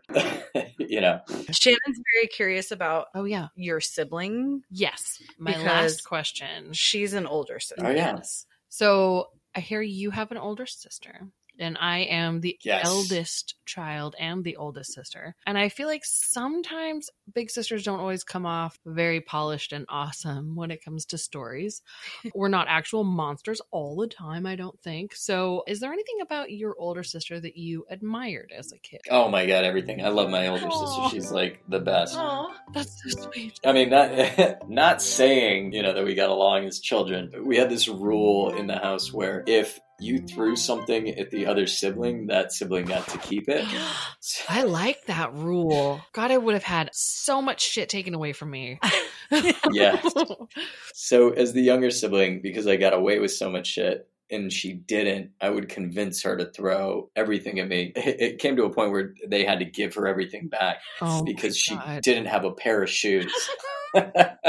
because every like other half of the shoe is taken away from her. Oh my god. You'd piss her off to the point that she just chucked what was nearby. Yeah, yeah. Oh. She's actually where I learned a lot of my manipulation uh, tactics and also learned how to like suppress any anger in any situation. Like stay she taught cool me a lot calm. growing up. Wow. Yeah, yeah, you know, and, and also learn how to like kind of poke and prod with her. I mean, you know, your siblings teach you so much. Yeah, I think you you learn a lot of social dynamics from being a sibling. I think it's important. Yeah, Not always the best tactics. I'm not giving us any medals or anything, but like I think you learn a lot about how to deal with people in society. Yeah, I think so too, but it also depends because Uh-huh. I, growing up, when you start to get in relationships hmm. with significant others and you've had a sibling, there's times where I'm dating a boy, I maybe date him for like two weeks, and I don't find that I'm intimidating. I feel like I'm very friendly and open. But then we start like, you know, you want to play video games with me? I'm like, sure. And then the first time I just lop him on the side, like just the arm comes out, and I'm like, hey, and he looks at me like, who the fuck are you? And I'm like, I'm a sister. Like, are you kidding me? Right now we're playing video games and now I'm a sibling again. Like I'm not even interested in you for dating because now I want to beat you in this game and my hand is going to wildly punch your arm. And I'm sorry in advance, I'm not in control of it. This is the sister hand coming out and it's going to smack you. It's very fucked up. Only children don't I feel like don't have that reaction No. of I'm just gonna I'm just gonna hit you or throw something at you or steal something from you that you really love. As an older sister of many children, I learned how to eat what I loved first on my plate because those little motherfuckers steal my food, hoard and binge what I Mhm. really enjoyed. I still do that at home. such a fan of that. Where so in Persian culture, you know, I'm half Iranian. Persian culture is like kind of a, a large part of my upbringing. We have this thing called tarofing where you always offer what you have. It's like the concept of like, oh, I would give you the shirt off my back. In Persian culture, the idea is you should give a stranger a shirt off your back if if they needed it more than you, right? So the only exception is the burnt rice at the bottom of the Oh. pot that is called tahdig. The crispy rice. That's right. Yeah. So, you know, always anyone at the table, if, if anyone has Tahdig on their plate, you snipe it when the other person's looking away. And the game is to distract that person. At least it was in my household. And that's how I was raised. Obviously, I didn't grow up in Iran. So I don't know if that's the case, but that is definitely how my dad kind of passed along traditions to me. So, Um, I ours like was that. turkey skin. We had Ooh. we sniped the crispy skin from the Thanksgiving. Turkey. and I don't I don't like poultry skin. So Right. maybe I just was slow to snipe and I never developed a taste for well, it. Well, no, I'm a fucking pig, and I sniped so much of it that maybe there just wasn't any present for you. Because Dad and I were the worst about just devouring as much as possible. You get what you can grab. That crispy rice is no joke, man. Oh my god, it's so. And you steal it from other people. That sounds really fun. I'm into that. That's really cute. I'll give you everything, but I'm going to steal Yeah. the crunchy rice. Yeah, you got to be playful. To answer the question, I think, yeah, I think I, I admire my sister in a million ways uh, that I probably couldn't couldn't begin to elaborate here. I, obviously, like we, just like every sibling, gotten so many fights when we were younger, but she's always been the responsible one. She's got three kids who are really great kids. She's, uh, you know, she's put together, buttoned up, locked in. She's a real bar set to kind of uh, to kind of raise to. So. She's the polished stone. I was gonna say the she just roll. like Absolutely. polished maturity that she's just kind of got it handled. yeah, she has been the sibling in the family that has allowed me my freedom. Hmm. Oh, that's really sweet. That was a nice way of putting that. like she did all the things your parents expected of her so then you could kind of be a little more off the cuff traditionally That's that's totally right. That's exactly right. They're like, listen, we did it right this time. Everything else, that's just extra. yeah she's Oh. first Yeah. pancake but she turned out Yeah. perfect so you can go waffle it Yeah, exactly. you want to go So so that's the one they take the Instagram picture of, but you know they'll still eat me. Yeah. You're like a good human it's not like she's so good You're not that, the like, failure. you're not a failure you're still like above the majority of the human race just as far as like the way you carry yourself the way you treat people Well, you should meet my sister. She's great. She wins. That's so She's- cute. she wins. She wins it. Last. So she's just like a, a golden child. I love that. And you Yep. love her and respect her. Yeah, yeah. What's that like? That's so No, I'm just kidding. beautiful. I'm no, looking I at was my thinking sister. that too. No, I was thinking I wish somebody admired me like that. I do Like, admire you like that. Oh, but I'm not a. you know what? the- best we we're can. just rough, tumble gemstones. We just don't know we're gemstones. I love that you love your sister. What's the age difference That's so there? sweet. Can I guess? Uh, she's about Six years. Yep. Oh, fuck yeah! How'd you? no. I got really excited. Sorry. She's just under two years older than me. She's yeah, like a little over a year and a half. Okay, so you guys are close enough in age that you probably had like a banging crush on a few of her friends when you were little, Ooh. and she was like, "Nah, you're a baby." yeah, no. no, Her her friends, no. Oh. Didn't they, they didn't cut it for me. they didn't. cut it for me. They weren't They weren't I cool mean they enough. were you know, listen, like well they were they were in student council. They you were know what I mean? showing up to your I was in student council. Bonnie just got a. No, and, and I'm sure that was uh, I'm sure that was yeah, that was that was strong. No, uh it was uh you know, it it just wasn't um it didn't work out for me. It wasn't uh no, I'm not interested. That's all. No big deal. No big deal. Bonnie's Neither here nor there. She's not No, offended. I'm just. I'm Her like. face was so. Fu- Listen. excuse me. Excuse me. No, I just started running through all the clubs. Oh God. Okay, so two fun stories, both drug Oh, related. fantastic. First, when the band first broke up, that Lake Oswego trip Mm. that we spent so much time together, that was when the band was breaking up. Oh. It was like your getaway. That was my getaway, yeah. It, well, simultaneously, I was also breaking up with my girlfriend of, I, A million. I'm not sure, but I think it was years, right? Uh, it, was, it was like the first serious relationship I ever had. So I broke up with her. And that track was like the cardio that I did. I would just run around that track constantly, like having no answers and having no idea what I was going to do next after this like thing that I dedicated my whole It life It was to. your eat, pray, love, where you just got to like get away from it all, be around people that were comfortable in like your heart space. Yeah. Like they weren't going to make you talk about shit; they were going to happy distract you. And then, and that's when I wrote all those poems.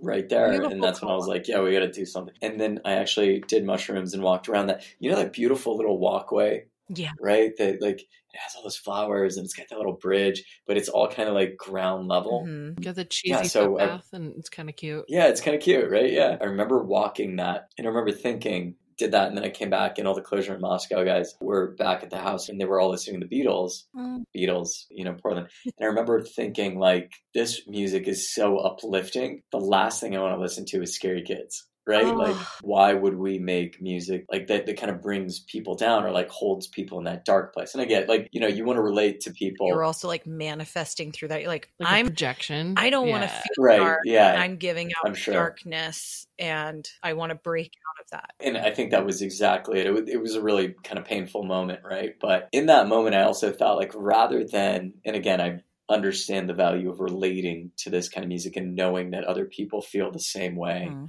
kind of establishing that mood and kind of creating depth in that feeling and understanding. But at the same time, I was like, why are we spreading this feeling that we, we're feeling so deeply? Why don't we focus on the things that make us feel good and highlight those and spread those throughout the world, right? And I have never forgotten that moment. And then I, you know, went off and did things completely different music, but that thought Mhm.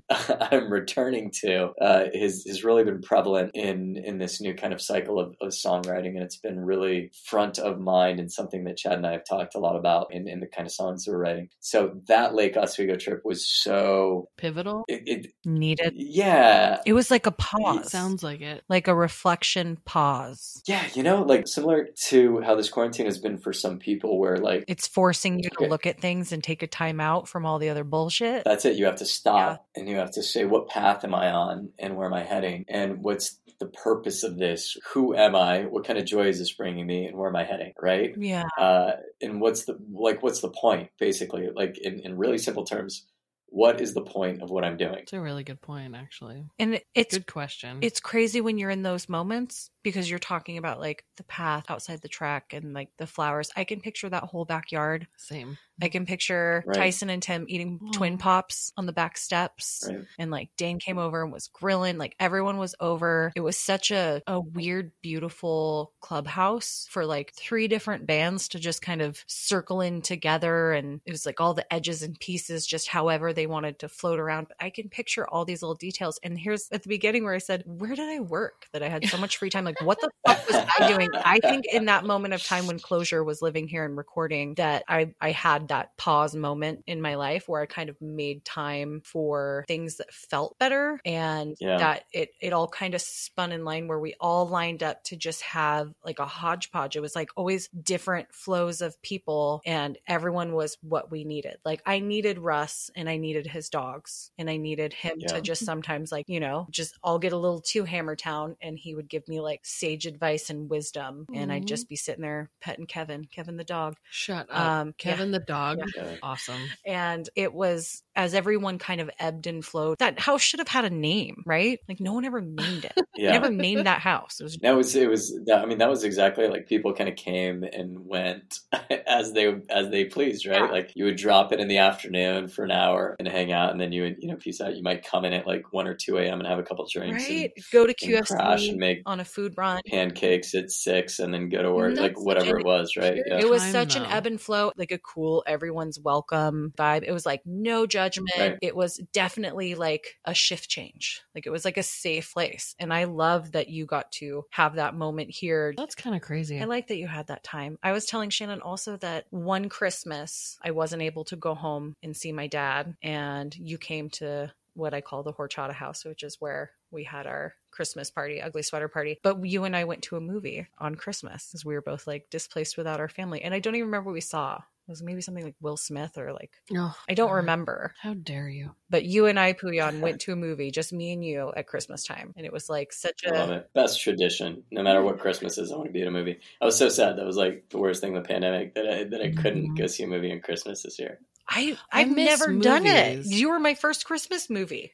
Then. Oh. Oof, it's my favorite tradition. you were like, I'm coming over. I'm just I'm coming over and I'm picking you up. And I was like, what are we doing? You're like, we're going to a movie. It was crazy. I was like, I'm out on Christmas. It I felt so say, rebellious. Bonnie is the is a cool person to steal and take to a movie. Like we used to have sister movie dates. She's Yeah, the best. Yeah. She's like a cool one to like pick up and be like, I want to see this really weird, seedy movie. And She's kind of down for whatever movie wise. I do miss movies like a lot now. Damn it. Hmm.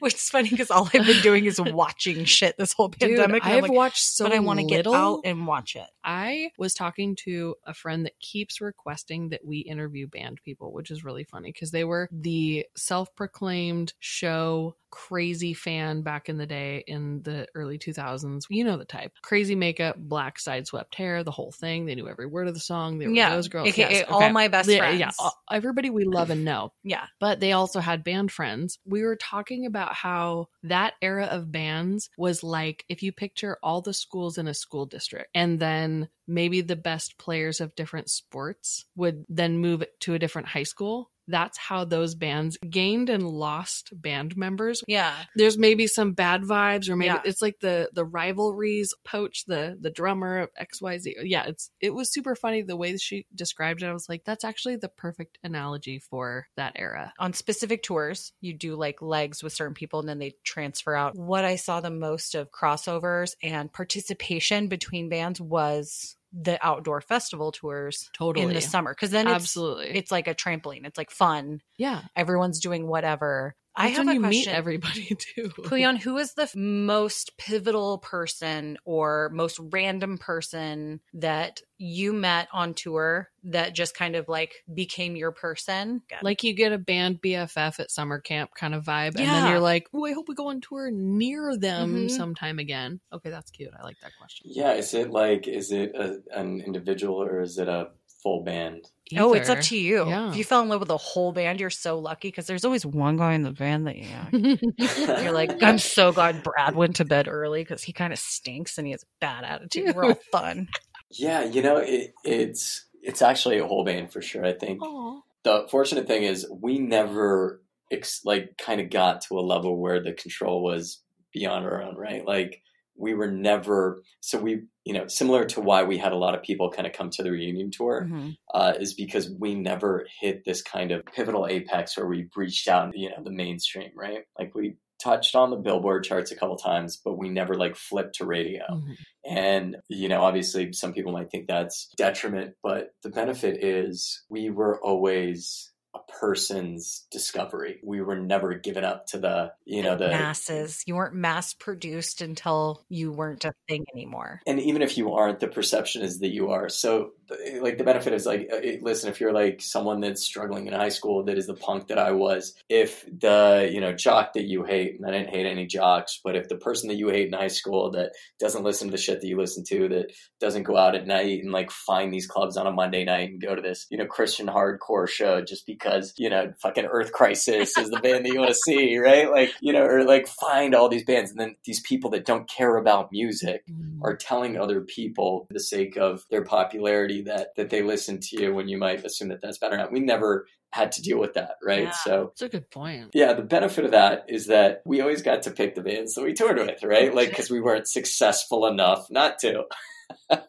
right? We always kind of hit this, uh, you know, mid to low tier of success. You know, arguably that that again, like we got to tour with our favorite bands, no matter what. So, like, you know, Haste the Day. Oh, You know, we loved playing with them. We got to play with them, you know, multiple club shows. And we were so stoked when, when they brought us out for the first time. And, and we were honored to continue playing with them and for them and continue to go back out on the road. Classic Crime, other other band that like we were just buddies with and we did multiple tours with. they're so catchy as a band member. I love seeing when someone's on tour with someone and they're like on the side of the stage singing every Singing song. their They're like so Oh. Yeah. into it. We don't play this kind of music. It's like a little poppier to have that energy to see other bands just supporting the band they're with and just like rocking out. Like I love Mm. those type of pairings. supportive vibe. They would have the audience that would be there and they would be their diehard fans.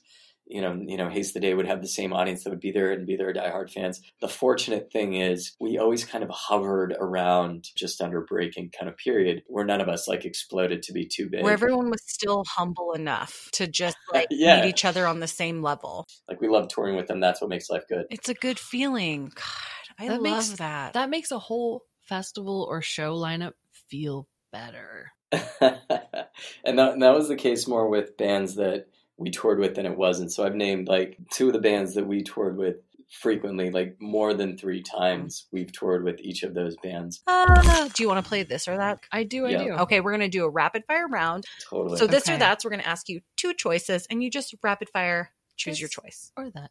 Mhm. Asia or Europe? Europe Open air festival or indoor concert. open, Love ballad or pumped up jam? Mm. Pumped up jam, Tacos or pizza. tacos. I mean, that's just right now, like this. Right. No, it's just in the moment. yeah, yeah. Listen, you know, I'm not committing. I will also eat pizza. Like we say, the other one doesn't have to die. Okay, good, because I still get to eat pizza just right now. Yeah. Okay, cool. This Just doesn't sure. cut off your choices forever. Mhm. I still want to eat pizza. Okay. Are you eating pizza while you're Um, reading a book or a movie? We'll pair it up. Do you want a book and a taco or a movie and some pizza? movie. A book and a taco sounds hard. Uh, yeah, pizza and a movie always. you know, pizza and a movie. Pizza and a movie. We've never comboed. That got I, complicated. I did before when every time we bring up tacos or pizza, I'm like, No. you people don't remember that there's taco pizza. Compliments. Yes. This is more than what I could have hoped for. Like, I knew it was going to be fun. And I knew I missed you so much. I didn't realize how much I missed you until we started chatting again. Yeah, me. You're fucking beloved and I adore everything about you. You are just such like a humble, cool person and I'm so lucky to have ever gotten to meet you and to join your world and be the comfortable place in Portland that you could rely on for a Christmas Day movie. Laundry bond. Yeah, you are you're just a high caliber human and I love knowing where you've been, what you've been doing. I think it's so cool that you're just so multifaceted that you're doing all these different projects and that music has found you again and I think you are giving everyone a gift in this crazy time where we've all grown up and we've all done stuff other than this era, but we're all so nostalgic and hungry for it and when it was over for you, your reflection of that, I never knew that's what you were entirely going through. And I'm so glad that you're coming back with Scary Kids with new hope for all these people that just are eagerly awaiting it. Your fans are exceptionally crazy for you guys. And I love it. I love it so much. And I hope that it brings you the hope and the happiness and the joy of everything you experienced walking in and listening to the Beatles with a bunch of just sassy Australians. That place is so crazy. But I hope you're able to elevate it to a point where you don't see the sadness and the darkness in that. And you guys are highlighting the good of what was and bringing it forward into something that all of us can hold in our hearts as nostalgic, but something new. I love being a part of this experience with you. And I love you. Love you too. I don't have a whole heck of a lot to add to this one. Like, I met you so briefly, and I remember having such a positive experience with you. You live as character in Bonnie Land for me, and all of her stories about you are so positive, and all of the band experience tales Bonnie has. There are many kinds of people, lots of questionable individuals with wild lives and whatnot. I will say you are a mainstay of constant, like, that is a positive tone. And there's it's a small fraction of people in that world that Bonnie felt that way about long, I found long some- standing, some treasures and Some some, good hot, treasures. hot garbage. You're like a diamond in that. I'm glad that you guys have maintained a friendship. It's like the kind where You, you, know, dip out and dip back in. You don't have to talk every day to feel like you still know somebody and know their heart and know what a good person they are. Talking with you, I'm like, oh shit, you you are our people. You're just you're just one of the good ones. It's just nice to hear like the band life can churn people out strangely and tragically and not everybody lands on their feet hmm it's nice to hear growing into being an adult, still having that passion and love for music and still like wanting to be a part of something that feels good, but also still having a really good head on your shoulders. Like you sound like you've grown up quite fine for having been a band boy. That's a really fucking huge trophy you should put on your shelf. like Thank you uh, both for that. I'm not sure if you guys actually have any guests that take compliments well. Oh, None. Are, are you, no, is it bad? No. Are you are you feeling like weird about it? Do you have people that take compliments only well? one. I think. I mean, We've only had one. No, and somebody was like, just say thank you. really. I'm also just so happy that you and Chad have reconnected in this new and elevated way. You guys can come back together and it feels the same but different. And that's Yeah. a new chapter. Like I'm So first of all, thank you, thank you, thank you, thank you for, for all like those no pressure, but I have really high expectations for this album. Oh my god. you know, you got Cove on it. yeah, he's he's killing Magic. it. The, the cool thing is, we come back today and we can write music that has, for us, like we're detached from from the identity of the band. Mm-hmm. the last time that we were able to to write with this kind of freedom okay so yes people have expectations but the bottom line is if we wrote the album that was coming directly after the last album people would maybe feel some nostalgia maybe feel a little bit bored some people would be disappointed some people would be excited if we wrote something completely different some people would be excited some people would be disappointed that it didn't sound exactly like the last Mhm. thing either way there are going to be people that are really disappointed You can't please And- everyone, no matter what Exactly. Yeah. band you are. So you're making Like, something that you not even so- if you love it, it's something that you respect what you've built and other Ooh. people that you respect will respect. The exciting piece about this is Chad and I are totally on the same page. First and foremost, we have to feel it. We have to love it. It has to be something that's really fun. The music has to be exciting for us. And we have to listen to a track and be like, up, that has to be on the album. And if we don't feel that way, forget it. Nice. And we're feeling that about kind of the music that we're writing. And and we're not really too concerned about how it attaches to our identities. We hope they like it because we like it, right? And that's a very different kind of equation. There are some assumptions that it like has to be a specific type of evolution from the previous album. And you know, that's just it's not part of the it's not part of the factor anymore, right? It's like, do we like it? Are we having fun? And the last time that we wrote like this was when we were first writing together. When I was like, do I play the keyboard or do I play the guitar? I just we just want to play together, right? The last time that we wrote together was when we were first writing as a band when it was super fun and innocent. And so I really hope people connect to it in the way that we connect to it. But if it's not, I think the most important thing is that we've had this process together and this process was like really enjoyable and pleasant. And I think I'm, I've, I've literally just been grateful for this time that we've had writing together, regardless of the outcome. It's been kind of a fun reunion in, in a lot of ways. That's kind of what's important That's if you so think about it. Like, yeah. Can No- I change my answer to your question earlier, Pouyan, of what I would like to do when the world opens up?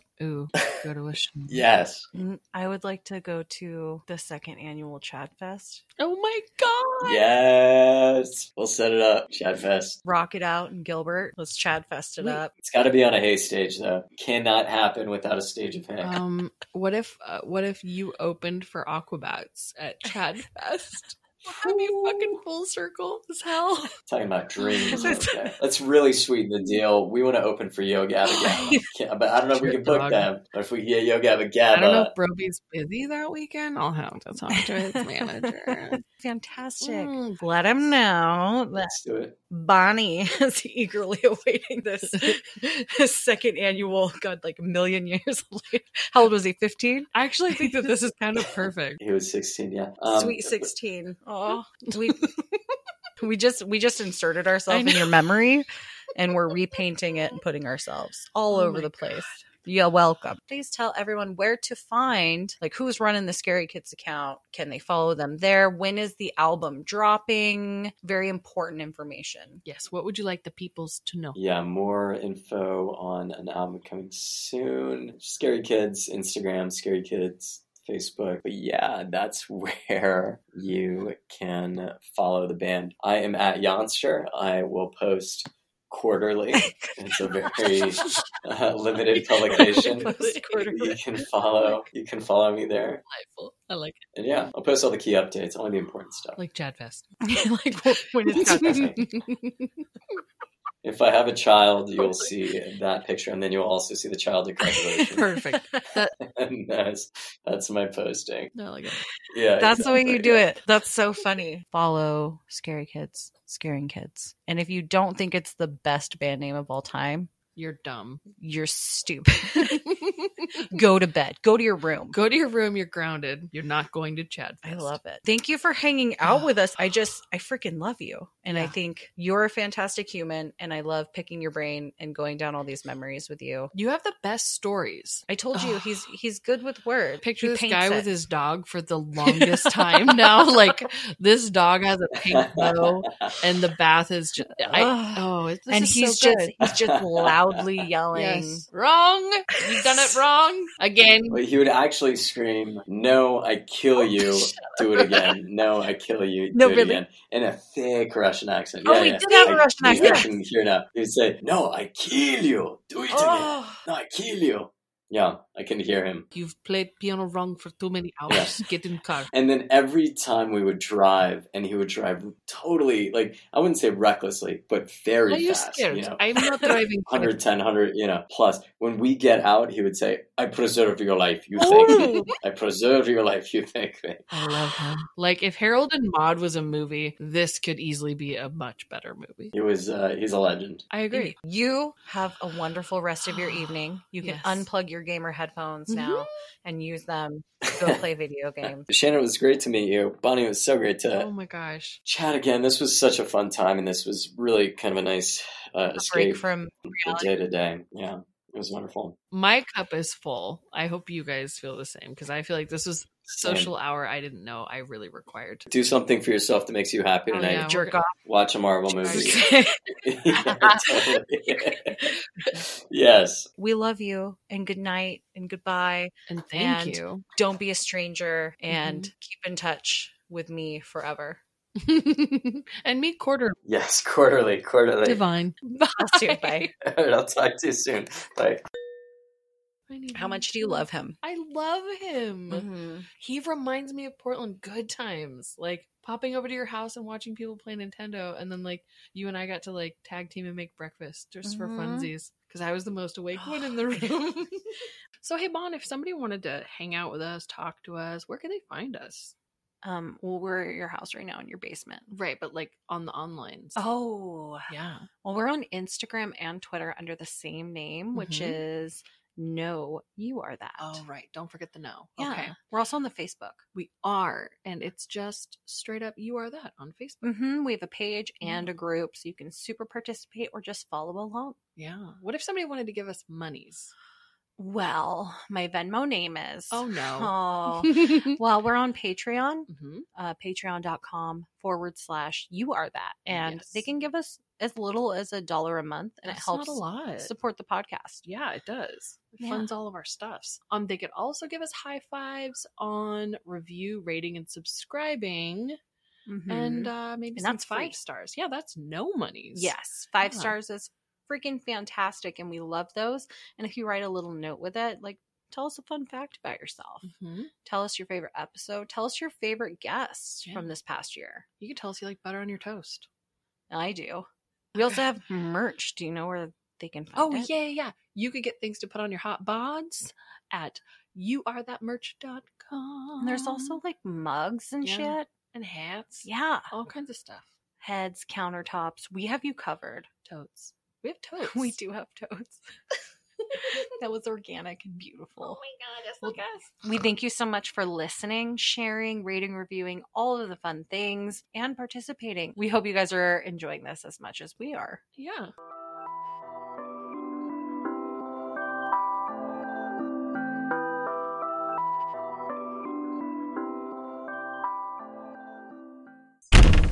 Wisteria is a color. Wisteria is a color. Mhm. It's the color of the flowers. It's my favorite. Very. I only knew that from uh, that small town television show, Wisteria Lane. I don't know if you Desperate Housewives. Yes. Yep. I know. That's right. Well I played. know. Guinness is a super low calorie beer. Oh, I didn't know that. I feel like it's not because it's dark. I know. That's Is that the joke? that's how everybody feels. Oh, No, you've got to be joking. hey, let's go I'm back memory lane. that Remember, I'm gullible. right? 125 calories for 12 ounces of Guinness. Holy shit. Corona is 100 for just content. Are you Googling again? Yeah, of course. Smooth. It pairs well with food. Hi, this is Paige from Giggly Squad, and I want to talk to you about Splash Refresher and my water intake. Okay, so you guys obviously know that I'm a hydrated girly, but sometimes when you drink that much water, it starts to just taste bland, and you're just like, I need something to spice it up. That's why I love Splash Refresher. It has zero sugar, zero calories, and it's a splash of sweetness. And they come in five different flavors. They're so good. Wild berry, acai grape, pineapple mango, lemon, and mandarin orange. My favorite is the wild berry because I just I just love a berry. So if you're like me and you're drinking water all day, then try Splash Refresher. It's going to absolutely change your water game and it's good for you. ACAST powers the world's best podcasts. Here's a show that we recommend. The Real Housewives is a guilty pleasure for most, but if you're looking to not feel guilty about that pleasure, tune in to Everything Iconic with me, Danny Pellegrino, where I break down all the messy moments and behind the scenes antics of Bravo's popular franchise. And on Everything Iconic, I also interview celebrity guests like Kelly Ripa, Keke Palmer, Drew Barrymore, Cameron Diaz, and more about their guilty pleasures, their past work, and so much more. So if you're pop culture obsessed and find yourself watching way too much reality TV like me, tune in to Everything Iconic with Danny Pellegrino wherever you listen to podcasts. ACAST helps creators launch, grow, and monetize their podcasts everywhere. ACAST.com.